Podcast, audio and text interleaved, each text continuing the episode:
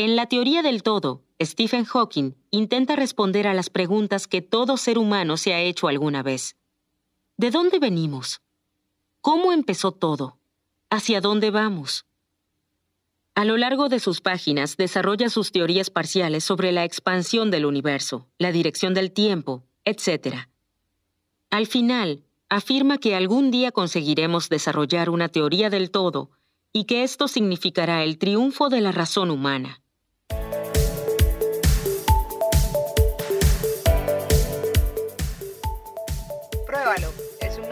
Digital que te permite probar nuevos productos gratuitamente.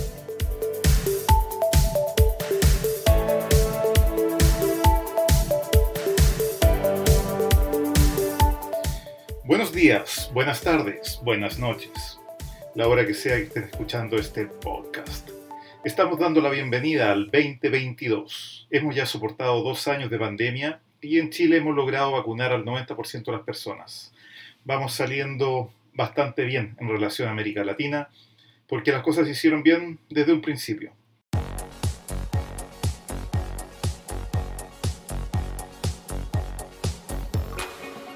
Por supuesto hay personas más egoístas que no se han querido vacunar.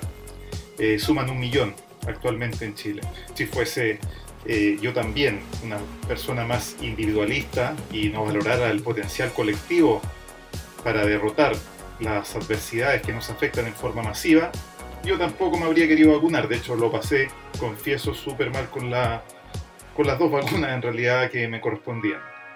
AstraZeneca eh, completa todo el cuadro clínico de vacunación solo con dos dosis. Por lo menos está así hasta el momento.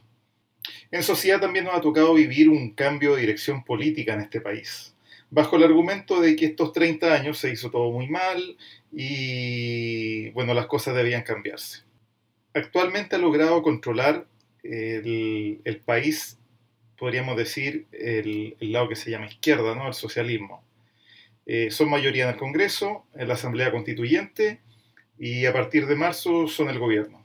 Por lo tanto, eh, ha quedado un poco desbalanceada la, la acostumbrada dialogía o la acostumbrada división de fuerzas que teníamos siempre en el país entre lo que se denomina derecha e izquierda.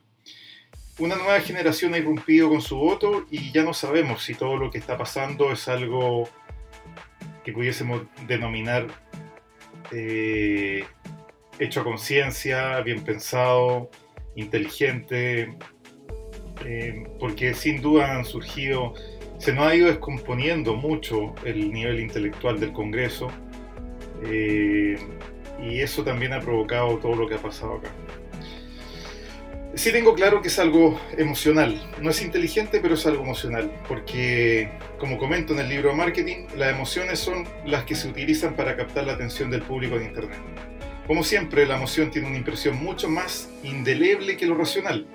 Y por eso mismo la campaña del terror que se hizo desde la agencia de marketing digital en Argentina, eh, no recuerdo en este minuto el nombre, pero desde ahí se estaba lanzando una campaña por YouTube que la vincularon al candidato, entre comillas, de derecha, eh, para, por supuesto, hacerlo ver como un, podríamos decir que un monstruo, porque era la publicidad que salía el video, era una cosa así, hicieron una mezcla de Frankenstein con el actual presidente y, Pinochet, y era eh, todo así como con murciélago eh, rayo y trueno y centellas para aparentar, crear este clima, ¿no es cierto?, eh, con el terror de que podía salir un presidente de derecha. Y eso, por lo menos a mí y otras personas más, eh, supe que les apareció muchísimo en sus redes y fue justamente en el periodo fuera campaña. Yo no sé si eso está permitido, que pueda aparecer publicidad de ese tipo fuera del periodo de campaña a dos días antes de votar eh, unos pueden decir que a lo mejor no influye, sí influye, pero la verdad es que parece que, no corresponde, o sea, no, no, está dentro de la legalidad. Pero en fin, eh, se hizo igual. América Latina enfrenta un gran reto, pero el primero en resolver es la cordura y tomar decisiones con inteligencia. Pero que así se haga y les deseo a todos que este año sea mejor que el anterior. Por eso es que elegí un libro que es de uno de los genios del siglo pasado. Tengo varios de sus libros y son una maravilla. Eh, de hecho, el empaste ya es una cosa, son todos con empaste de lujo, muy bonito, con unas ilustraciones de vanguardia. Es para disfrutar, soñar y llevar al límite de tus pensamientos. Se trata de Stephen Hawking y en este caso vamos a revisar el libro La teoría del todo. Ese es el título. ¿Estás listo para sacar a navegar a tu cerebro? Aprovechemos de distraernos, de descansar un poco y dejarnos llevar por el resumen de este audiolibro que es realmente fantástico. Así que inspírense y distraigámonos un poco del, del mundo normal con estos asombrosos textos de Stephen Hawking. ¿De dónde venimos? ¿Cómo empezó todo? ¿Hacia dónde vamos? A través de una serie de conferencias, Stephen W. Hawking cuenta la historia del universo, al menos de lo que pensamos que es, para entenderlo. Esta mente brillante pasa por Aristóteles, Newton y Einstein, entre otros, mientras explica lo que sucedió de manera práctica. A leer. Ideas sobre el universo. ¿Quiénes fueron los primeros en tener un modelo concreto acerca de cómo era el universo? Muchos intentaron descifrarlo, sostiene Hawking. Los griegos, con Aristóteles y Ptolomeo como guías, desarrollaron varias teorías en su época. Sin embargo, fue el sacerdote polaco Nicolás Copérnico quien dio en el clavo. Copérnico creía que el Sol reposaba en el centro del universo. Así todos los planetas, incluido la Tierra, se movían en órbita en torno a él. Aunque no pudo dar a conocer públicamente su teoría por temor a ser acusado de herejía. Un siglo más tarde, Johannes Kepler y Galileo Galilei, cada uno por su lado, avalaron el modelo copernicano. Tal como cuenta el autor, en 1687, Isaac Newton propuso una teoría superadora. Básicamente desarrolló un modelo matemático que explicaba lo que los demás habían estudiado. Así desarrolló la ley de gravitación universal. Hawking aclara que, en un universo infinito, cada punto puede considerarse el centro, porque cada punto tiene un número infinito de estrellas a cada lado. También resultan interesantes sus ideas sobre cómo surgió el universo. El físico recopiló la idea de la creación de San Agustín marcando el año 5000 a.C. como punto de partida. No muy lejos del 10000 a.C., época final de la última glaciación. En 1929, Edwin Hubble descubrió que el universo está continuamente en expansión. Así lo explica Hawking. Hubo un momento llamado el Big Bang en el que el universo era infinitamente pequeño y por consiguiente infinitamente denso. Entonces lo que sucedió antes de esto no afecta al presente. Por lo tanto, si el universo se expande de manera permanente, puede haber razones físicas para afirmar que hubo un comienzo. El universo en expansión. Vuelve a aparecer Hubble. Hawking destaca su valor por descubrir que la Vía Láctea no era el universo. El pensador estadounidense afirmó que existían muchas más galaxias y el conjunto de estas formaban al cosmos. Fue una completa revolución intelectual. Las estrellas juegan un papel fundamental en esto. El brillo que notamos en cada una de ellas depende de dos factores, la luminosidad y su distancia en relación a nosotros. Para contextualizar y aclarar parámetros, el escritor ofrece cifras esclarecedoras. Nuestra galaxia es una entre las 100.000 millones que pueden apreciarse con los aparatos apropiados como los telescopios. Cada una de ellas tiene más o menos 100.000 millones de estrellas. Siguiendo con estas cifras, la Vía Láctea tiene un diámetro de unos 100.000 años luz y rota lentamente mientras que las estrellas giran alrededor de su centro aproximadamente una vez cada 100 millones de años. Más allá de Newton y Albert Einstein, el que intentó explicar la relatividad fue Alexander Friedman. Hawking cuenta que el ruso propuso dos hipótesis. La primera, que el universo es igual en cualquier dirección que miremos. La segunda deriva de la primera y consiste en la idea de que la primera se cumple desde cualquier lugar del universo. Si bien no se da por hecho, sostiene el autor, los estudios señalan que el universo probablemente se expandirá para siempre. Hasta puede llegar a haber un nuevo colapso. Pero no te preocupes, eso no sucederá al menos hasta los próximos 10.000 años. Junto al británico Roger Penrose, Hawking demostró a través de un teorema matemático que el Big Bang tenía una singularidad. Con tal de que la relatividad fuera correcta y que el universo contenga materia como la que observamos.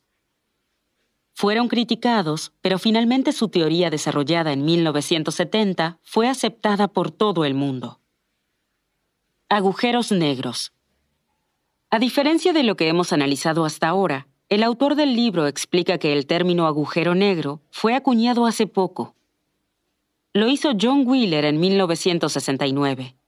En resumen, los agujeros negros son vacíos en el espacio. Ahora, ¿cómo se forman estos vacíos? La explicación se relaciona con el ciclo vital de una estrella. Estas se forman cuando una gran cantidad de hidrógeno, según Hawking, empieza a colapsar sobre sí misma por su atracción gravitatoria. Entonces el gas se calienta tanto que cuando los átomos de hidrógeno colisionan, forman helio. Cuando la luz no puede escapar, todo queda retenido por un campo gravitatorio. Se forma un conjunto de sucesos, una región de espacio-tiempo de la que no es posible escapar. Así explica el autor lo que en estos tiempos conocemos como agujeros negros. Según la teoría del autor, dos agujeros negros podrían colisionar y fusionarse en un único agujero negro. Entonces, afirma, el área del horizonte de sucesos del agujero negro final sería mayor que la suma de las áreas horizontales de sucesos de los agujeros negros originales. Esto termina marcando una notable restricción sobre el comportamiento de los agujeros negros. La ley de la termodinámica apoya la teoría de Hawking, en el momento que dos sistemas se juntan, la entropía del sistema combinado es mayor que la suma de los sistemas individuales. Por otro lado, el escritor de este título defiende su área de estudio. Las leyes de la física no tienen que dejar de ser válidas en el origen del universo, declara. Todo, tanto el origen del universo como sus componentes e incluso nosotros mismos, está determinado por estas leyes. El origen y el destino del universo. Hawking retomó sus estudios sobre el origen del universo en 1981 tras una conferencia realizada en el Vaticano. La teoría aceptada hoy en día es la del modelo del Big Bang caliente. Consiste en la idea de que el universo tenía tamaño cero y por consiguiente debía ser extremadamente caliente. A medida que se fue expandiendo, la temperatura fue bajando. En relación a esto, el autor realiza algunas preguntas abiertas que llaman a la reflexión. ¿Por qué estaba tan caliente el universo primitivo? ¿Por qué es el universo tan uniforme a gran escala? ¿Por qué parece igual en todos los puntos del espacio y en todas las direcciones? ¿Por qué el universo empezó tan cerca de la velocidad de expansión crítica para no volver a colapsar? Estas preguntas son la base del pensamiento crítico que es el camino hacia el conocimiento. Si bien intenta descifrar estas cuestiones, reconoce que sería muy difícil explicar por qué el universo debió empezar de esta manera. Alan Wood propuso otro modelo, el inflacionario. Para él, el universo primitivo tuvo una etapa de expansión muy rápida o exponencial. Así, utiliza la analogía de la inflación de los precios para afirmar que la expansión del universo es inflacionaria. Esto permitiría explicar, además, por qué hay tanta materia en el universo. Aunque hoy en día el universo no se expande de manera inflacionaria. No se da el caso de que cualquier configuración inicial tenga que llevar obligatoriamente a un universo como el que conocemos en la actualidad. Asimismo, Hawking cuestiona la aparición de un creador. Si el universo tuviera un principio que fuera una singularidad, se podría suponer que fue creado por un agente exterior. Pero si el universo es en realidad completamente autocontenido, si no tiene frontera o borde, no sería creado ni destruido, simplemente sería. La dirección del tiempo. Aquí el autor se pregunta por el tiempo, ¿por qué va hacia adelante? ¿Es posible que esté relacionado con el hecho de que el universo se está expandiendo? Las leyes de la física no distinguen entre el pasado y el futuro. Sin embargo, en la vida ordinaria esto sí es importante. Hay una gran diferencia entre las direcciones hacia adelante y hacia atrás en el tiempo. Según la segunda ley de la termodinámica, el desorden o la entropía aumenta siempre con el tiempo. Es decir, las cosas van a peor. Esto se denomina una flecha del tiempo, da dirección al tiempo y ayuda a distinguir el pasado del futuro. Tal como menciona Hawking, hay tres tipos de flechas del tiempo, la termodinámica, la psicológica y la cosmológica. La primera aumenta el desorden, la segunda es la que nos hace recordar el pasado pero no el futuro, y la tercera muestra que el universo se está expandiendo y no contrayendo. Tanto la flecha termodinámica como la psicológica apuntan siempre hacia la misma dirección, al mismo tiempo que la segunda está determinada por la primera. Pueden o no coincidir, pero están relacionadas entre sí de alguna manera. La teoría del todo. Hawking es consciente de la dificultad y la complejidad que resulta generar una teoría del todo. Ya lo intentaron sin éxito otros pensadores como Einstein. En su lugar, propone avanzar con algunas teorías parciales. Por ejemplo, una teoría unificada de la física no debe obviar la incertidumbre, una característica fundamental de nuestro universo. Por ejemplo, una teoría unificada de la física no debe obviar la incertidumbre, una característica fundamental de nuestro universo. También menciona otras teorías parciales importantes como la relatividad general, la teoría parcial de la gravedad y las teorías parciales que gobiernan fuerzas débiles, fuertes y electromagnéticas. El primer paso consiste en fusionar la relatividad general con el principio de incertidumbre. De todos modos, es cierto que con los avances de hoy en día se está mucho más cerca que antes de obtener la unificación. Aunque no hay que confiarse, comenta el autor. Para el físico, hay tres escenarios posibles. 1. La teoría unificada existe, pero solo la descubriremos el día que seamos lo suficientemente inteligentes. 2. No existe una teoría total y solo hay un conjunto de teorías que se van perfeccionando para explicar y entender el universo. 3. No hay ninguna teoría del universo porque los sucesos ocurren de una manera aleatoria y arbitraria. El divulgador inglés explica, nuestro objetivo es formular un conjunto de leyes que nos permitan predecir sucesos hasta el límite impuesto por el principio de certidumbre. La mente de Dios.